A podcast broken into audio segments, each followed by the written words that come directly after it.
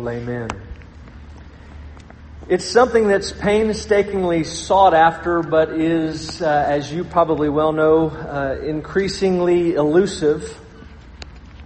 It's defined as the state of harmony, tranquility, or quiet, the state of security or freedom from disquieting or oppressive thoughts or emotion, uh, emotions. And that harmony and that uh, tranquility and freedom is desired to be experienced within us. I am, of course, as you already know, after having uh, heard me with the children, um, I'm describing peace. It's a universal desire, something we all want. No one wants to be at odds within themselves. No one wants to endure inner turmoil or inner unrest.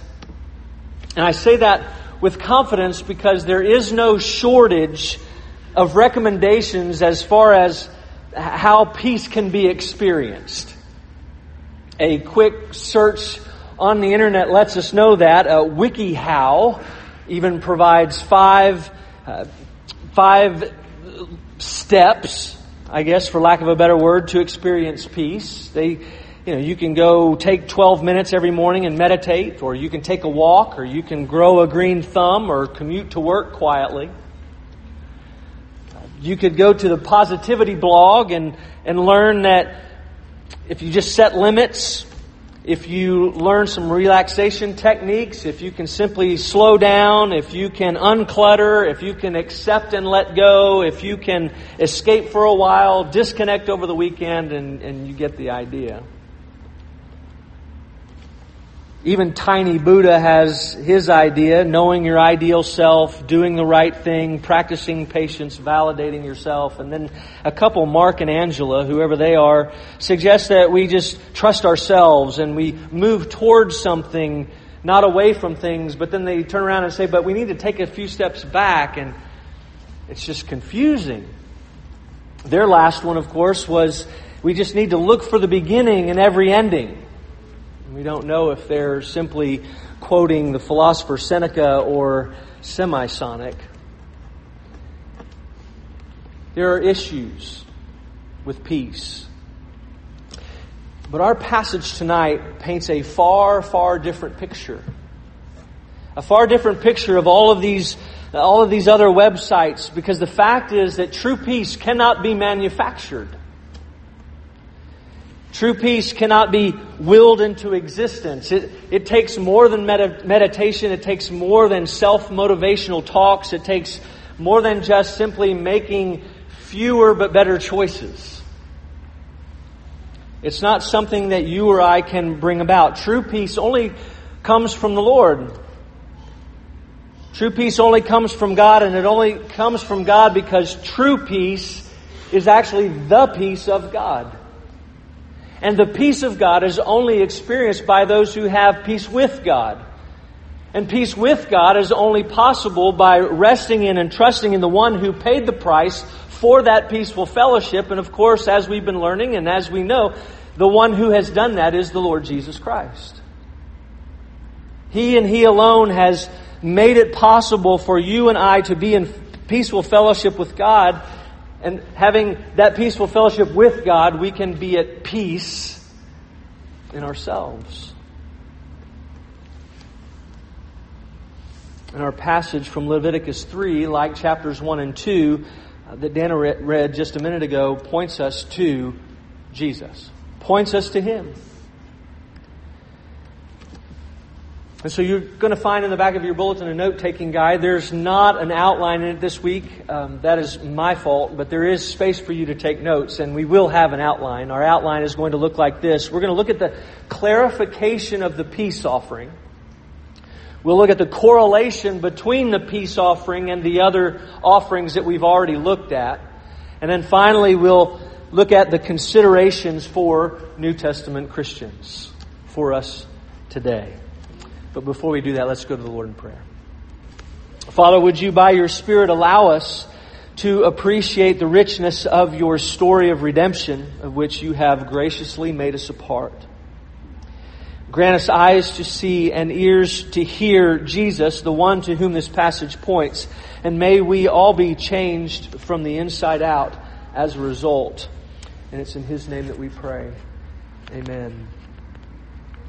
As we begin, it's important, as has been and will be the case, to clarify what the peace offering actually was. We heard again Daniel read there uh, many things repeated and different animals, but we want to look closely at, at those. And one of the best ways to do that is to identify or di- uh, its distinguishing characteristics as compared to the other offerings that have come before. So we'll compare the, the peace offering with the burnt and grain, grain offerings. The characteristics, some are found here in chapter 3. Some I'm going to pull from chapter 7 that we're going to look at more closely on October, uh, the first week of October, okay? So there are five of them. First, we need to notice that unlike the burnt offering uh, that could only be an unblemished male, this offering, the peace offering, could be an unblemished male or female from the herd or the flock. Okay. Secondly, unlike both, unlike both the burnt offering uh, that was completely burned and the grain offering that was partially burned, and, and, and portions given, uh, the portion, the larger portion given to the priests. The peace offering was also partially burned, but part was, part was burned, another part was given to the priest, and then part was given back to the one who had come to make the sacrifice. So, as you heard Daniel read, the, the fat and the kidneys and the lobe of the liver were, were, placed upon the altar to be burned. They were considered the best parts that were burned for, to the or burned to the Lord and were, were considered a sweet aroma to Him. Um, the breast and the right thigh were given to the priest, and then the remaining portions were given to, back to the worshiper that were to be a part of a meal. Third, the offering also included, and we'll, again, we'll see this later, it included leavened, leavened bread. Uh, the offering, fourth, also included a meal that we will focus our attention on a little later. And finally, there were three different occasions that this peace offering could be made.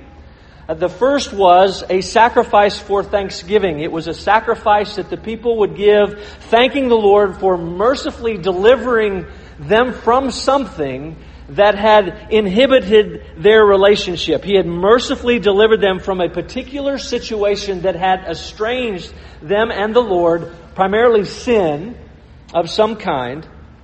And so they were thanking Him for delivering them from that sin, but also thanking Him for providing peace and restoration to fellowship that had been estranged. Now they were back together. Another reason that they would bring this offering is to complete or fulfill a vow uh, an individual would make a vow to the Lord and say, if you would answer this prayer, Lord, then I will come and I will make and, and satisfy and, or fulfill this and, and, bring this offering to you in a way of saying thanks for fulfilling that vow. Um, so this uh, person would come, that prayer would be answered, and they would keep their end of what they had said. And the best example of this is Hannah, if you remember her uh, after the birth of Samuel. And then lastly, there was a sacrifice that was considered a free will offering. And so the third use of this offering was they would come and just a spontaneous, um, just a spontaneous act of thankfulness and gratitude for God's grace. They would just something something didn't necessarily have to happen, but just within themselves they would desire to thank the Lord for the grace that He had expressed to them, His goodness and His faithfulness, and they would come and they would bring this sacrifice. Now, regardless of the occasion, the, the steps were the same. The individual would bring that, that unblemished male or female animal. They would lay their hands upon it, much like the burnt offering. So there was this identification with it. This animal is me. It's in my place. It's going to be as a, a substitute for me. The individual would then cut, um, would, would kill the animal and then they would remove those parts that were to be offered to the Lord. Uh, they would cut it up, and the rest, the, the, portion would be given to the priest, and then another portion would, of course, be given back. Uh, they also, of course, would the priest would throw the blood against the altar. But the last part was to be shared, and we, again, we'll learn in October that there was a certain time period with which the animal needed to be consumed. It was either within a day or two. Now, to fully appreciate the meaning behind this peace offering, I think it would be it's important for us to see the correlation between the three. It doesn't just stand alone. Okay? It's a part of, of these offerings, of the burnt and grain and peace offerings. And we really need to go back even to remember the context in which the Lord is providing uh, directions for these offerings. If you remember, uh, God is now present with His people in the tabernacle, something that He had not done since Eden. He's come down from Mount Sinai, is in the presence of the people, but unfortunately no one, even Moses, is allowed to enter into the tabernacle. And so the question that the Israelites are asking is, well, if Moses can't, who can? And it's at that point that the Lord is gracious and He calls out to Moses from in the midst of the tabernacle. He took initiative. He prescribes the remedy. If you want to know how, this is how you are going to dwell with me in my presence. And so if you remember, there first was a burnt offering. It was an offering that atoned for the guilt or paid the debt and ransom and the wage of sin for the worshiper. The guilt was placed or, or taken uh, by the Lord or paid for through that substitutionary sacrifice, and the guilt was removed. It was a soothing aroma that was pleasing to the Lord. So not only was the guilt removed, but the Lord's wrath was satisfied, and the Lord's favor was turned back to the individual. And so the, the relationship had been restored between God and the person bringing it. In burning the entire animal, symbolized the complete and utter nature of man's sinfulness and, and the complete and thorough forgiveness that was what, what was given and God's total claim upon the person's life, on the one that was bringing that sacrifice. And so by bringing it, the person was acknowledging their sin and guilt. The person was expressing, they were turning to the Lord in faith, and then they were expressing their thankfulness to the Lord for what He had done, and they were resolving to live in a holy manner, giving their, their whole selves to Him. And so then, having made atonement for sin, they would then bring the grain offering, having his guilt and sin of sin removed, having been forgiven, having the favor turned back, they would present a grain offering. And it was brought in response. Of, it was a response of appreciation and gratitude and servitude as well as dedication and consecration. The salt that was added was a symbol of purity, but it was also a symbol of, of this covenant between the Lord and His people. And it was a way for the people to say, we are committing ourselves to obey and serve the Lord. We're going to keep our end of the covenant and we're thankful. It was also a way of thanking the Lord for His covenant keeping despite their faithfulness. They were acknowledging that He would be faithful even though they would not. He had promised to never leave them or forsake them. So, having given the burnt offering and then having given the, guilt, uh, the, the grain offering, they would then present this peace offering. And it included a reminder of the need for atonement, as that blood sacrifice pointed to, but its primary focus was communion and fellowship. It's a very, very important distinction. It, it, took, it took the relationship that had been reestablished in the burnt offering to another level. It moved from simply gaining access to the Lord to actual fellowship. It moved from being invited in to actually sitting at a table and fellowshipping with one another. So the peace offering was an offering of whole and complete acceptance. While the burnt offering made fellowship possible and established it, it was through the peace offering that fellowship. So if you remember, we said that the, the Lord would dwell in his tabernacle. It was called the tabernacle, uh, his place of dwelling, but it was also called the meeting place. So we have that in these offerings, moving from simply a place where he dwells to a place where he would meet with his people.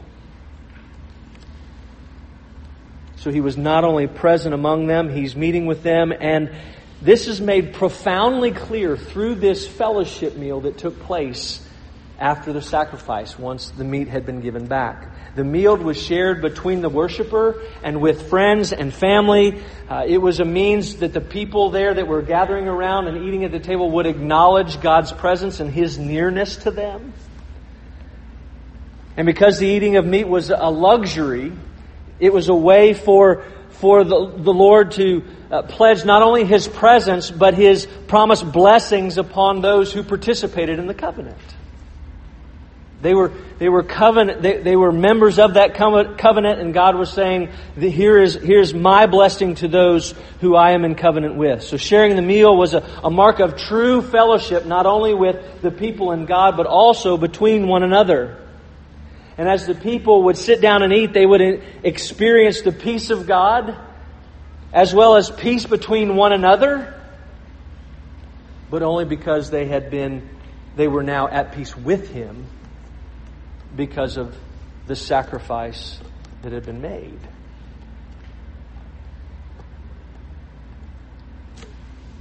So, what about us? What are the considerations for us as New, New Testament Christians?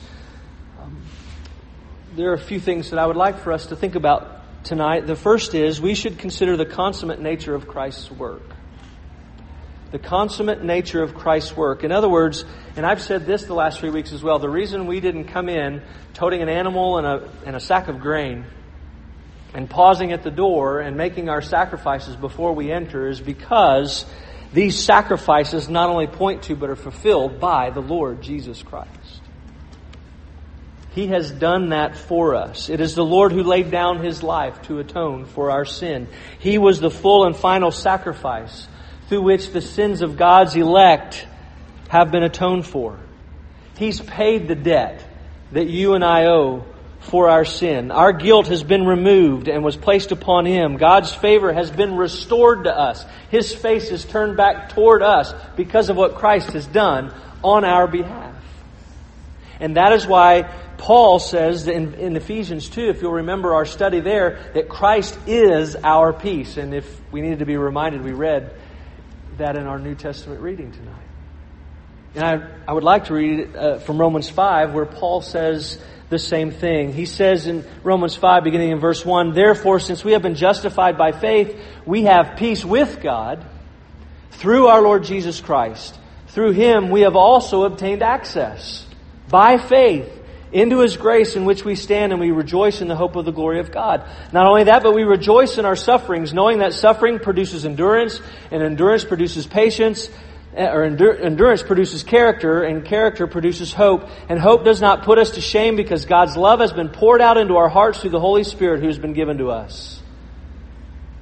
For, he says, while we were still weak at the right time, Christ died for the ungodly. For one will scarcely die for a righteous person, though perhaps for a good person one would dare even to die. But God shows his love for us in that while we were still sinners, Christ died for us. Since therefore we have been justified by his blood, much more shall we be saved from his wrath. For if while we were enemies, we were reconciled to God by the death of His Son, much more now that we are reconciled shall we be saved by His life. More than that, we also rejoice in, in God through our Lord Jesus Christ, to whom we have now received reconciliation. Those who turn their faith to the Lord Jesus Christ, who, who look to Christ for their salvation, experience and obtain the peace with God. Peace with God. We have access to and are in fellowship with God because of what Christ has done on our behalf. He has secured our peace with the Father, and as a result, we are recipients of the spiritual blessing of inner peace. Peace is, is a gift of the Holy Spirit, and it's and, and we've been given every spiritual gift, or every we've been given spiritual gifts, and we've been given every spiritual blessing in the heavenly places. Peace is included. That, that inner peace that we spoke of earlier is ours. Jesus is the Lamb who takes away the sin of the world. Jesus was once, was the once for all sacrifice for sin. He offered himself, made purification for sin, sat down. It is finished. We are at peace with God, and we have the peace of God within us. And so tonight, whether you are a believer or not, please know that the peace we seek will not be because it cannot be found anywhere but in Jesus. Only in Him. Meditation is not going to work. Motivational self talk is not going to work. We must look to Christ. the peace of God is available to those who experience the peace with God, and the peace with God is only possible in Christ.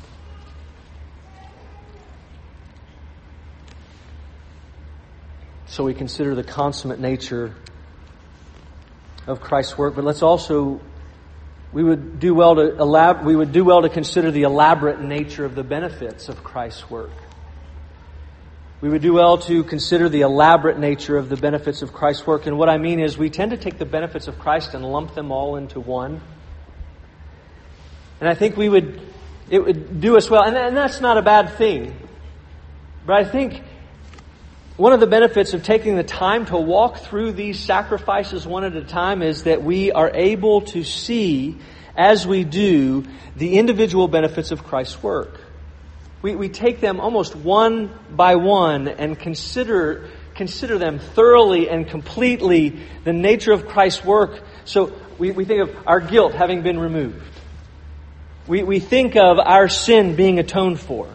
We think of being forgiven. We think of the debt being paid. We think of God's wrath being satisfied. We think of having our fellowship restored. We think of no longer being enemies, but his friends. We think of being reconciled. We think of having access into His presence. And, and we think of that fellowship that we have with Him. And we consider those things one at a time. Thirdly, I think we should consider the deliberate nature of our worship. The deliberate nature of our worship. And there are two facets to this. First, as far as our particip- participation in worship is concerned, like the sacrifices in these first three chapters, our gathering for worship is not mandatory, it's voluntary. And what I mean is that it is a delight for us to come as the people of God. It is a delight for us to come. We come in response to a call but we come because we want to and need to. We come to express our praise. We come to express our thankfulness and gratitude for what the Lord has done. We, come, we, we come to acknowledge and affirm the fact that we have been set apart and that we are His. We come, in, we, we come to dedicate ourselves to, to the Lord as, as holy and living sacrifices. But just as the Israelites had to consider and think about this, they had to consider and think through what every sacrifice was for. They had to consider exactly which animal to bring. They had to consider what was going to happen when they brought the animal. I mean, there was this built-in system, this check and balance system to make sure that they didn't fall prey to some sort of mindless ritualistic pattern. And so when we think of gathering for worship, as we come and as, as we respond to the Lord for all that He's done and for who He is, may the, the rubric that we provide in our bulletin is not simply for guests, it's for all of us. It's for all of us to be thoughtful and why we're doing what we're doing. What, why are we doing what we do and in the order that, in which we do it? We would do well to be thoughtful as we come and participate in our worship service and, because our desire is to worship Him with, with all of our heart, soul, mind, and strength. And that leads to the second. I, as far as the deliberate nature of our worship is concerned, we ought to consider the planning of it and think through our liturgy. I hope you've noticed the similarities between the progressive nature of the sacrifices to this point and the progressive nature of our liturgy. God calls us as he called Moses. He calls us as his people to gather and worship. And we, we come and we respond to that call, acknowledging God uh, for who he is and what he's done. We, we recognize his various attributes, including his holiness. And coming, coming into his presence and recognizing that holiness, we come face to face with the reality of our own sin, our own depravity, and so what do we do? We confess our sins. We confess our sins both corporately and individually. And then the glorious news of the gospel that we we are forgiven in Christ, His blood shed for us. And so we hear that assurance of our pardon through the gospel, and then what do we do? We respond through our sacrifices of praise and thanksgiving.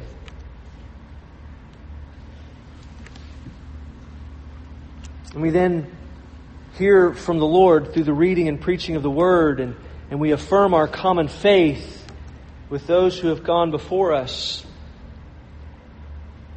And then what do we do?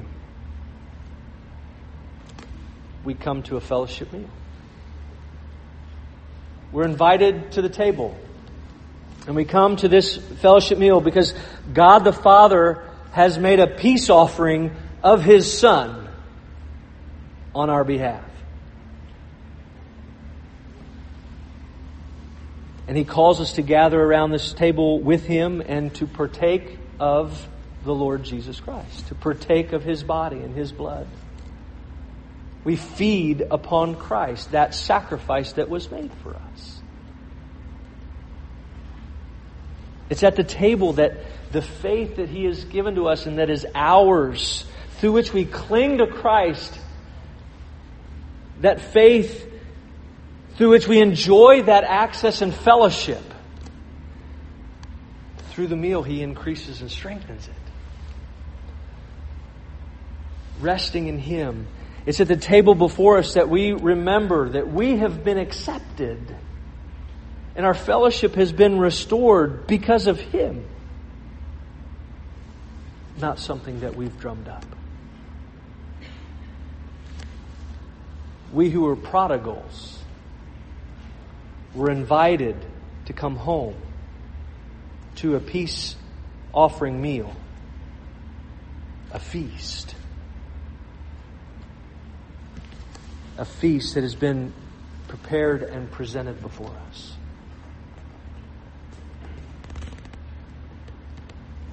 And finally, we should consider the corporate nature of our fellowship.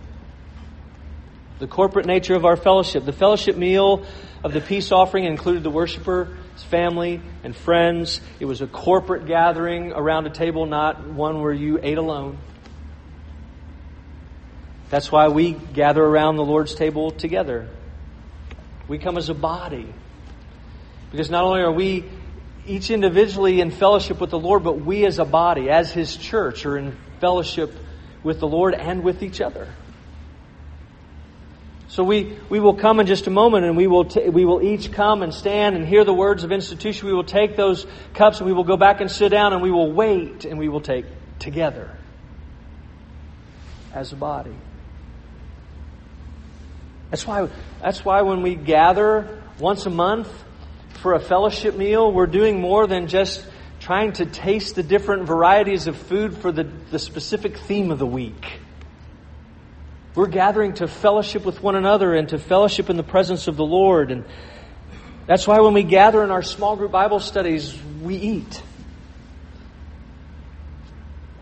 It's why when we take time to gather in each other's homes, whether that's spontaneously or for a birthday party or for supper groups, what are we doing? We're, we're eating together, but we're fellowshipping with one another and we're fellowshipping in the presence of the Lord. That's why when we have family meals after baptisms or weddings and we celebrate the vows, but we're also experiencing the fellowship of the Lord and And not only do we enjoy one another, but we are enjoying Him. And that's the heart. Remember, going back to the first week, remember, that's the heart of and the purpose of both creation and redemption. We, we are to live with God in the house of God. And by God's grace, each and every week, we get a small, pun intended, taste of that. We get a small taste of what that will be like. And, brothers and sisters, may we never take this fellowship for granted or this fellowship for granted. May we come thoughtfully, mindfully, may we, and may we look forward to that day with great anticipation when we will truly, face to face, eat and drink and fellowship with the Lord Jesus Christ.